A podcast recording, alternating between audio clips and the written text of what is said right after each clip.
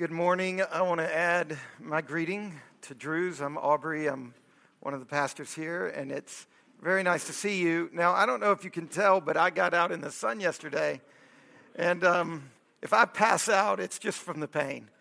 Uh, those of you who um, God gave you an ugly head and covered it up, uh, you don't know that this is the worst place to get a, a sunburn by far.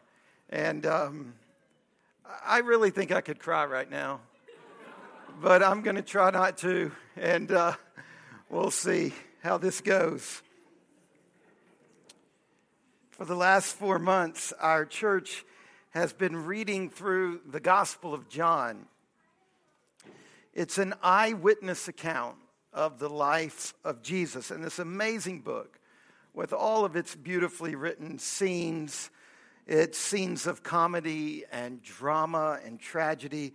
This amazing book reaches its climax with a fairly straightforward, bare bones description of Jesus' crucifixion. It's the opposite if you've seen Mel Gibson's movie of The Passion of the Christ. It's shorn of almost all kind of emotional punch. It doesn't dwell on the brutal, physical, torturous reality of the cross. It just names it. And then the meaning that John draws from this fairly unremarkable event, uh, thousands upon thousands of people were crucified in that day and age by the Romans. The meaning that John draws from this unremarkable event described in an unremarkable way, is nothing less than explosive. So, what John does as a literary technique is he kind of just plainly names the crucifixion and the resurrection, and then he unpacks out of it explosive meaning. John's gospel claims, and so many of us in this room, in this church, we've accepted the claim. He claims that 2,000 years ago, just outside the city walls of Jerusalem, Jesus of Nazareth was brutally executed by a Roman governor. And yet, by six o'clock on that dark Friday evening, the world was a different place. When Jesus died, in other words, something happened, a result of which the world actually changed. The fabric of reality changed. This world turned a corner. It was a different place. And the first sign of the difference, the first sign of the difference came on the third day when somebody rose back from the dead. That was the, the first manifestation of this different reality we live in. Somehow, some way, the darkest and strongest powers in the world, the power of death itself, somehow, some way, through the death of Jesus, that power, the strongest power, the darkest power in our world, was broken. And a new reality came to birth. Now, this is strange. And this is really hard to wrap our mind around. So we often cheat and we reduce the cross to much easier things to believe, like forgiveness of sins and escape to heaven. All true. But you got to go farther than that. As Christians, we buy into something much bigger much more hard to believe than that. We believe that on that Friday afternoon, something happened, a result of which death's power was actually broken. And the first manifestation of that was that somebody comes back from the dead. And this morning, as we turn our attention not to the climax of John's gospel, but to the epilogue, the outworking of the climax. As we turn our attention to John chapter 21, we see that the culmination, not the climax, but the culmination of this entire amazing book, this great final chapter of John's gospel, it shifts our attention away from the climactic death and resurrection to the awesome task of the church that flows like the water from the side of Christ. That's what John does. He reaches this massive climax focused on Jesus, unpacks it to mean this hard to realize, hard to understand, hard to grasp thing that the world has turned a corner, that death is broken, that new creation is breaking in. And then the whole thing culminates in the church. Really hard for us living here 50 years into massive institutional scandals, whether it's on political or corporate or church levels. Hard for us to wrap our minds around a shift to an institution. Here, as Americans who have really good reasons to give up on institutions, to be skeptical of institutions, to try to turn every institution into a voluntary association but John won't let us do that. John makes a beeline from the cross to the church. And in John chapter 21, we see that the job of the church, the responsibility of the church, the mission of the church is to implement the victory that Jesus achieved on the cross and in the resurrection. So Jesus achieved a victory, cross and resurrection. And then the church is tasked with the responsibility of implementing that victory. So if you have a Bible, find the end of John's Gospel, chapter 21.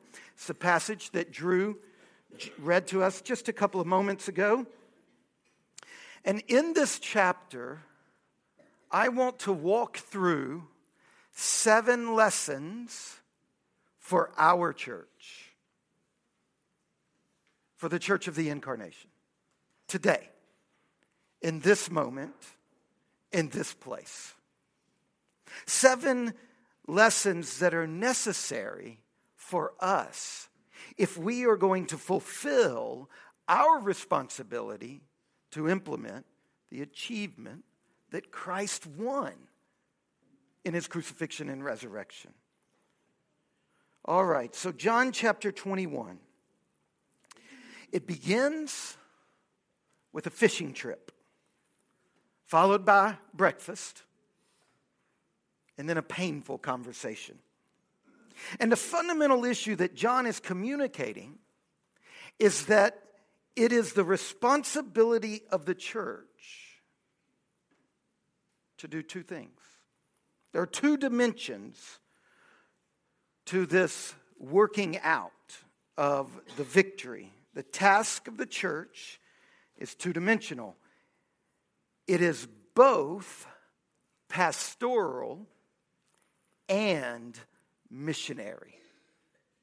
Both.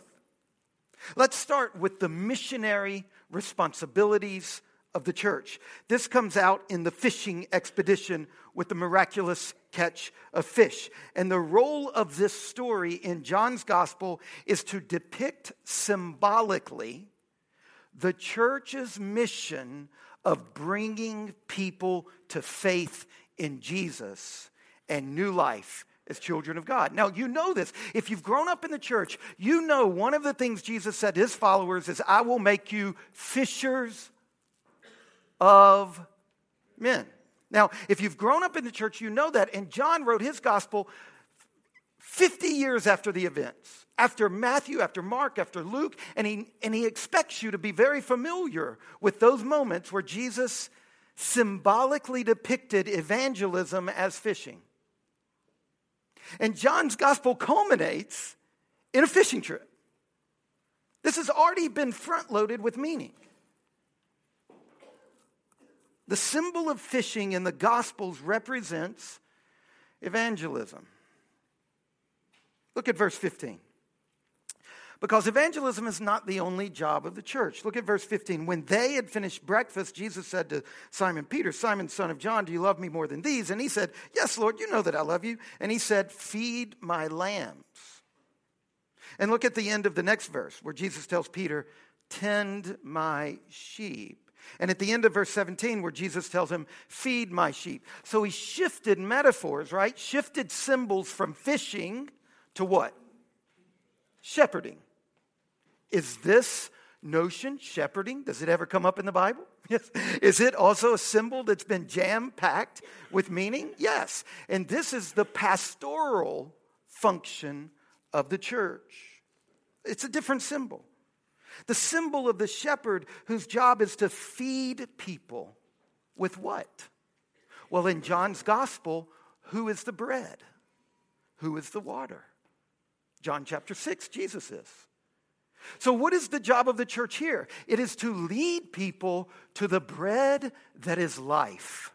Christ Himself, to feed people with Jesus, because Jesus, in His being and in His words, He is the food. We have to nurture one another in the right direction. As a church, we have a responsibility to help one another grow towards a greater love for Jesus and a greater trust in Jesus. So in John chapter 21, think about this. The church is given two symbols fishing and shepherding.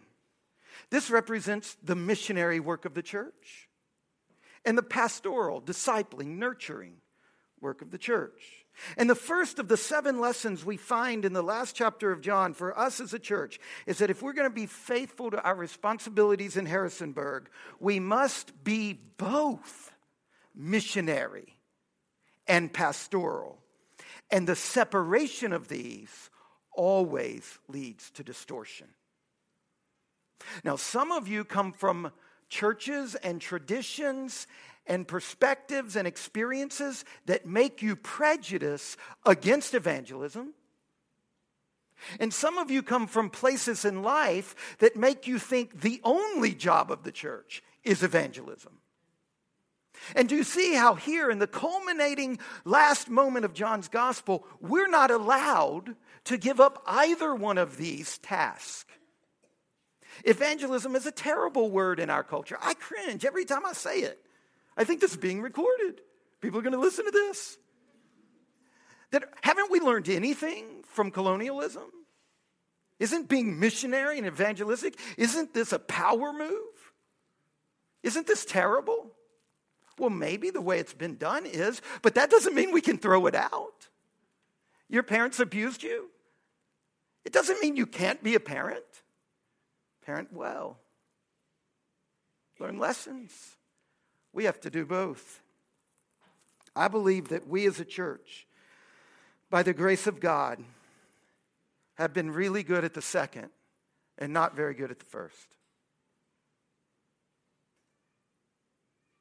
I believe that by God's grace, we've been able to help people to grow in their love for Jesus. Many, many people say to me, My love for the Lord is growing at incarnation, some way or another. But not nearly as many people say to me, I have discovered Jesus was my heart's desire and I never knew it. In the cross and resurrection, the great jailer of our world has been overpowered, and we have been commissioned by Jesus to go out into the world and unlock the prison doors. And we've got to get better at it. As a church, we need to pray that God will increase in us this grace, that we will do both. Okay, so a fundamental lesson in John chapter 21 is that we are to be both missionary and pastoral. Secondly, our responsibility as a church can only be achieved if we do this both corporately and personally. Look at John chapter 21, verse 1. After this, Jesus revealed himself again to the disciples by the Sea of Tiberias, and he revealed himself in this way Simon Peter, Thomas, called the twin, Nathanael of Cana in Galilee, the sons of Zebedee, and two other of his disciples were together. Simon said, I'm going fishing. This symbol for the missionary work of the church. And they said, We will be with you. And they went out and got into the boat, dropped down to the end of verse 6. So they, corporate, plural, cast their net. And they caught so many fish they weren't able to haul it in. Remember, fishing is John's in John's gospel functions as a symbol of this task of the church. And here it is clearly portrayed as a corporate activity. And then in the whole conversation going on between Jesus and Peter, where Jesus gives Peter a job to do to shepherd Jesus' flocks, this is Jesus giving Peter the office of pastor, the first pastor of the first church. And, and, and it's an office of an institution. A flock is a group, and there's somebody tasked with the group. The institution has an officer. So, on the one hand, for the church to fulfill its task of implementing the victory achieved by Jesus in his death and resurrection, we have to function as an institution, as a group. The institutional church is the gathered church organized under its officers and ministers for worship and discipleship and evangelism. But John chapter 21 also has an intensely personal dimension. Jesus says to Peter in verse 22, You, singular, you follow me. Each of us. Not just, see, as a church, we've got to keep Jesus at the center but so do you as an individual. Each one of us personally, we are to follow Jesus. Every single one of us, from Shay to Susanna. We follow Jesus as individuals, as, per, as people. We are to follow him where? Into every nook and cranny of your life. Where? Outside the walls of this church. We're to follow him out of this building into society. How do we move out into society from here? In three basic ways as neighbors, as workers, and as citizens. So you've got to figure out where is the Christ leading you as a neighbor? Where is the Christ leading you as a worker? What is the relationship of the Lord Jesus Christ and his death and resurrection to your vocation? and we follow him as citizens. And we've got to get really good at thinking of all three of these parts of our lives what it means to be a citizen of this community, what it means to be a worker. And if you can't think through the relationship of the cross and the resurrection to citizenship, to working, to your particular job, and to your particular house, then you have not yet followed Christ. You have to follow him into all of these areas. Each of us, in all the particularity and ordinariness of our lives, we follow Jesus as agents of new creation, laboring for justice and beauty and renewal wherever our hands, our houses, our work, and our citizenship leads us. And when you begin to see this, it opens up all of creation every square inch. There are millions of things that the church, as an organism, has to get on with doing. Through each one of us, there are millions of things that we should be getting into.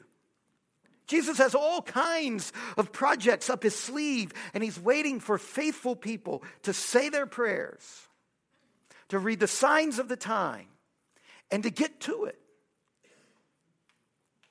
So, John's gospel culminates in this emphasis on the church's task as both missionary and pastoral, personal and corporate. Thirdly, we have to always remember that when we're working for Jesus, it needs to be under his direction.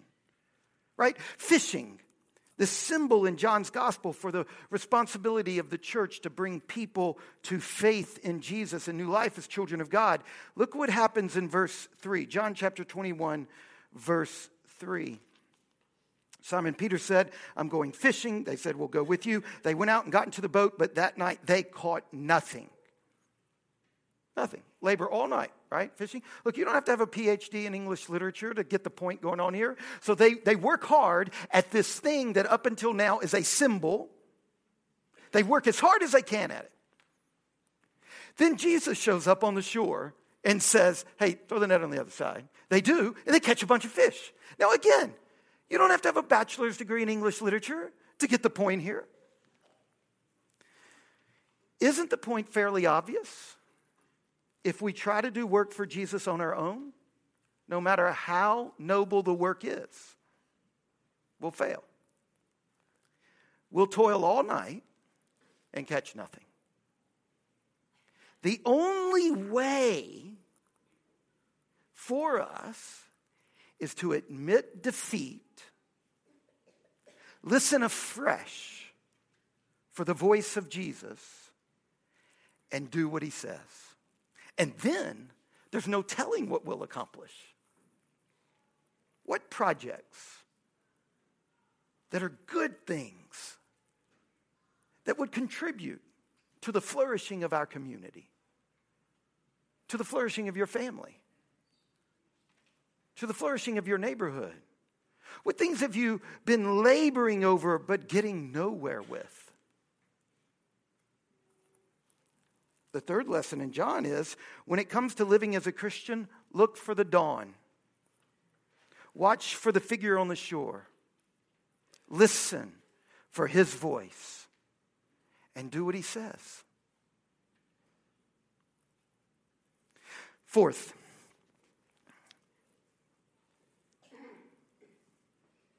as we participate in the work of the church, in the work of God's people in the world, we are not responsible for everything that needs to be done. Now, this is a thing that everybody, I'm sure, in your mind can say, sure, obviously. But it's right here.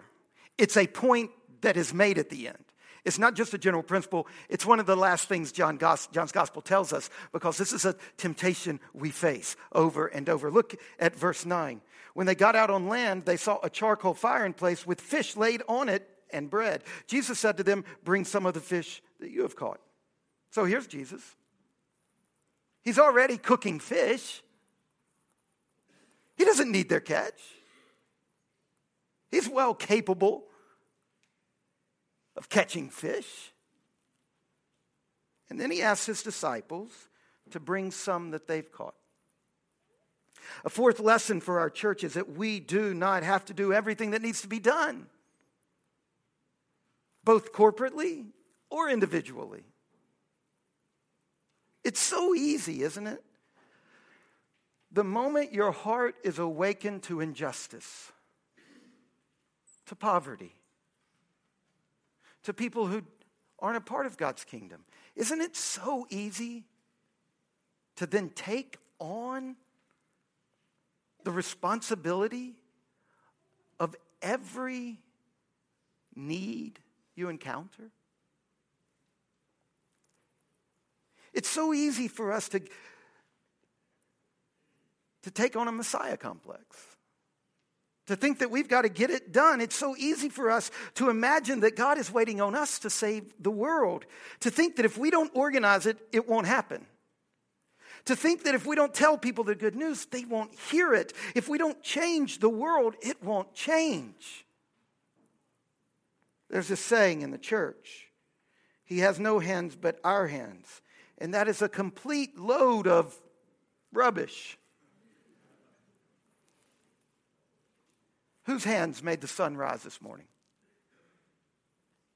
Whose breath guides us to think and to pray and to love and to hope? Who is the Lord of this world? Jesus welcomes the disciples' catch. They labor all night. They finally get a massive catch. They show up, and Jesus has already got fish. He's good. But he asked us to bring some of it. Of course, as a church and as individuals, we've got to work hard for the kingdom. Of course, we need to be organized. There is no excuse for laziness or sloppiness or half hearted work in God's kingdom. If it's God we're working for, do it with all your might. But be very, very careful that as a church, we don't act like we're the only church in this town, that we're the only witness We're not. Anglicanism isn't the only way to be a Christian. It's a great way, but not the only way. There are many ways to be Christian. There are many rich traditions in this town that bring out the bread of life to this community. And you are not the only one. If you can't go to sleep at night trusting that what you couldn't get done God's got to deal with that, then there's all manner of, of manifestations that are going to flow out of that in your life overwork, worry, anxiety. See, our problem early in John, we saw Peter struggled with the foolish assumption that he would save the Savior. And that's our problem for some of us. As pragmatic, workaholic, triumphalistic Americans, we've got to resist the fear inducing notion, the guilt inducing notion that we are responsible for every need. When you give into that foolishness, you turn into a jerk an abuser of people. You coerce and you manipulate and you use guilt and fear to cajole people into meeting the needs that you are burdened for. And when those people fail to meet your agenda, when they fail to satisfy your expectation, you get angry at them or you write them off. That's the fourth lesson for us as a church. We must always remember that we are not responsible for the whole kettle of fish. Jesus is the Lord. He carries that responsibility. Number five, as we, the Church of the Incarnation, as we work to implement in this particular community the victory that Jesus won on the cross and in his resurrection, as we do this, we must learn that everything we do for Jesus must come from a place of love. It must flow out of love.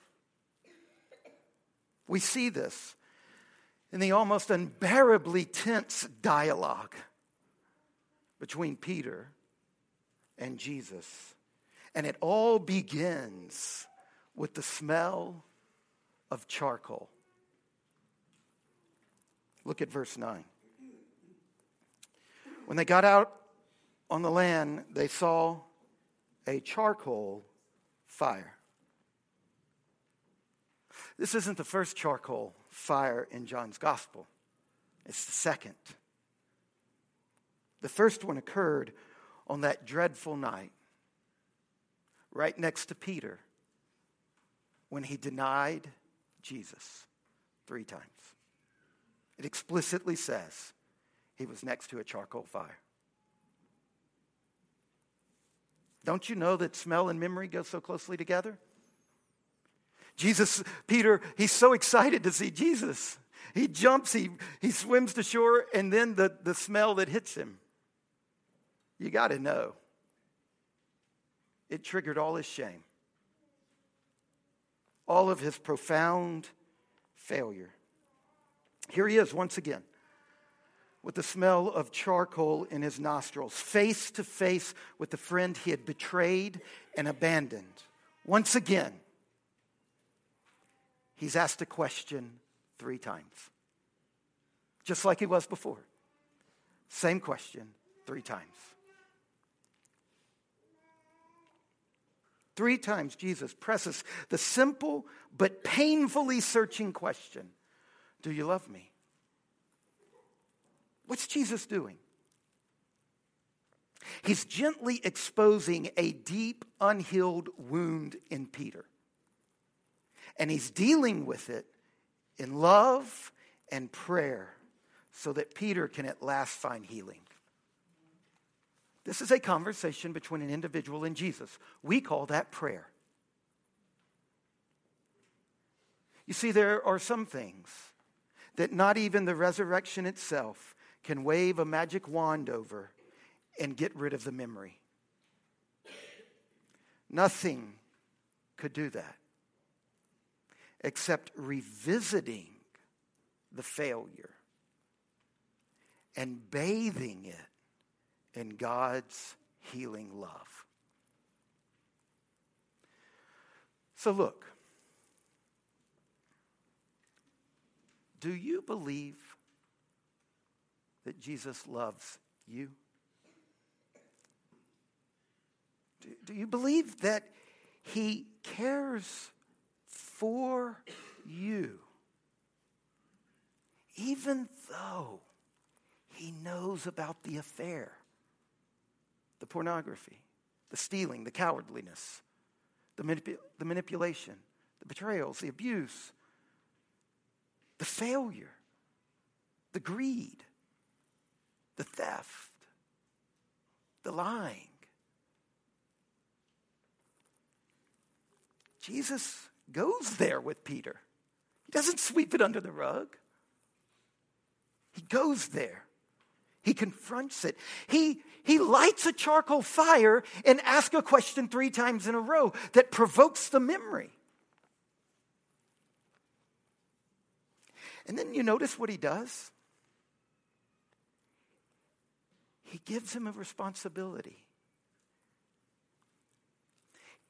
He actually gives Peter the responsibility of shepherding the flock, which is the responsibility Jesus said he had earlier. He said, I am the good shepherd. He gives it to this jerk. This is the secret of laboring for Christ and his kingdom. If you are going to do any single solitary thing for Jesus, learning how to work as an accountant for Jesus, dating for Jesus, raising children for Jesus, navigating our intensely complicated political structures for Jesus. If you're going to do any single solitary thing for Jesus, it must be built on love for Jesus. Do you love me, Peter? Not what did you do? Not look how bad you messed up. But Peter, below your failure, I know there was love. What a gracious thing to look at somebody when they're covered in rubbish, right? And to say, Peter, I know it. That's what Peter says at the end. You know it, Lord. That was the moment where Peter says, You know that behind my betrayal there was some love for you. And then Jesus says, Feed my sheep. Okay, here's a massive job. Here's a hugely important job, but it has to be built on that love, Peter. Even though you have let him down more times than you can count, he wants to lead you to find that love and to give you a chance to express it, to heal the hurts and the failures of the past. And he wants to give you beautiful things that you can do for him. It's not like all these good works we do as Christians, it's not like we're doing them to curry favor with Jesus. No, we're doing them because He forgives us and He loves us and He cares for us and we love Him back. Don't you love Him? And so, week after week, we gather, we gather in this room to pour out our love and our admiration on His feet like Mary. To Jesus who laid down his life for us. And then day after day, we set aside time each morning to get very still and very quiet to behold his face. And like the beloved disciple at the Last Supper, to lay our head on his bosom, to whisper to him the secrets of our heart, and to enter into that silence that nuptial silence that's the fruit of his presence. That's the fifth lesson to faithfully fulfill our task as a church. Everything we do must flow from the love we have for the crucified and risen Jesus.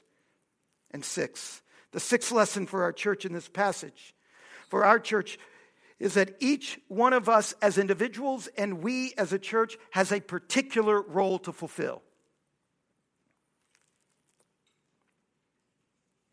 The purpose of John chapter 21 is to show us that the victory achieved in the death and resurrection of Jesus is to be implemented by his church. And to do this, we have to know that it's both missionary and personal, um, missionary and pastoral, it's corporate and personal. We have to listen for the voice of the Lord and do what He tells us, we have to resist the temptation to think that it all depends on us. And whatever we do, it has to be rooted in and flow out of love. And it also must be unique.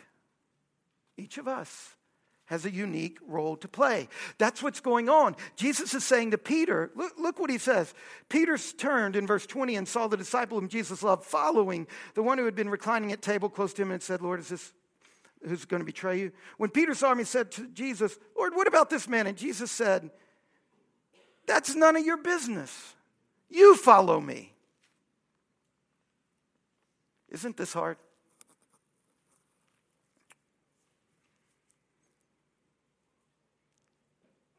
Some of you that are in college, there are people you're sitting next to in class that are going to go on to fame and fortune and not you. Some of you ladies in college, you're going to have friends who get their heart's desire and not you. Some of you guys will never get to be bald.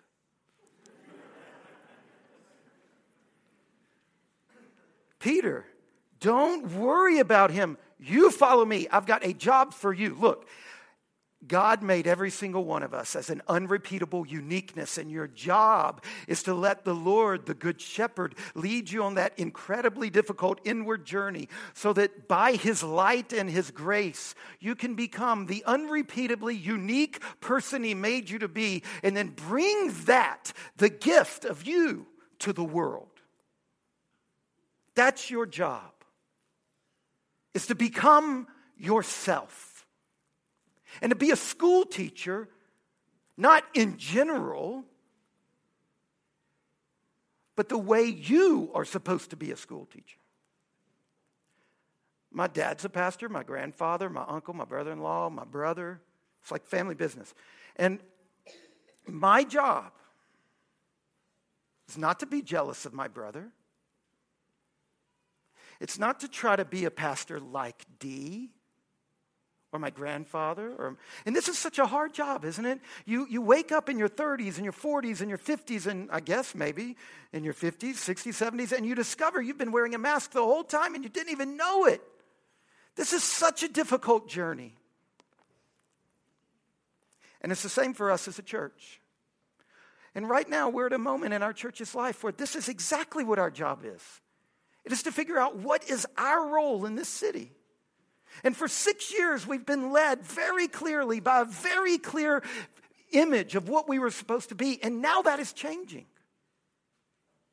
It's, it's, it's happening to us as a church, just like it's happened to some of you in your life.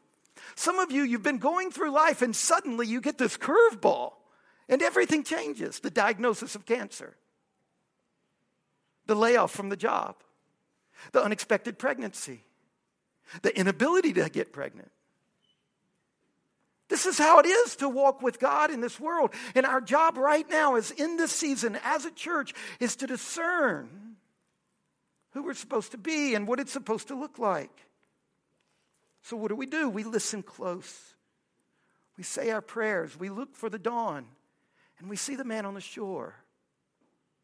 And we follow him. Seventh, seventh lesson for us as we live out of the cross and the resurrection here in this town. Look what Jesus said to Peter in verse 18. Truly, truly, I say to you, when you were young, you used to dress yourself and walk wherever you wanted, but when you're old, you'll stretch out your hands, and another will dress you and carry you where you do not want to go. This he said to show by what kind of death he was to glorify God. A lot of weird things going on in this chapter with clothing, right? Peter's naked at the beginning of the chapter working because it's hard work. He's taking off his shirt, it's hard work. But then he oddly puts on his clothes to dive into the ocean, right? That feels to me like the opposite of what we should do. And then he gets to the shore, and then at the end, at the end of a story that already has had people being dressed and undressed, Jesus in his birth is wrapped in swaddling clothes. On the cross, he's stripped. All through the Gospels, there's this weird stuff going on with clothing. And then it all summarizes in the end with suffering. This is the sixth lesson. There's no way for us as a church to follow the Lord Jesus or you as an individual apart from suffering.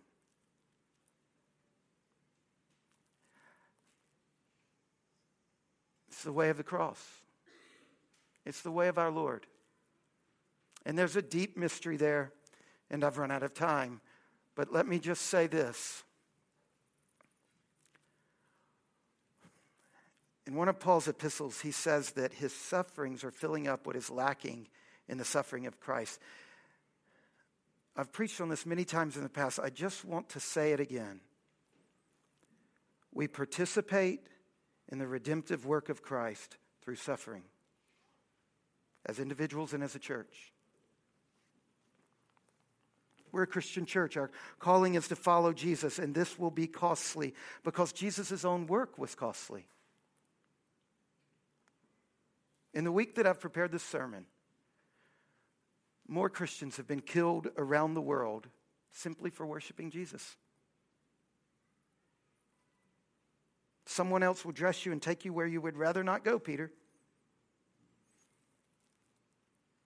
And he said this to tell him the manner of his death. What's going to be the manner of your death? Your vocational death, your parenting death, your erotic death, your, your, your deep desire for spouse? What's going to be the manner of your deaths? Well, as a Christian, you're in Christ. And so your deaths can glorify God. That's what he was telling Peter. We are sent into the world. We are sent into the world because the world is the object of God's love. It is the reason Jesus died. He was sent into the world by the Father. In John chapter 20, he says he sends us into the world. And whatever part we're called to play, we go with the words ringing in my ear, our ears. You'll have trouble in this world, but cheer up. I've defeated this world. Let's pray.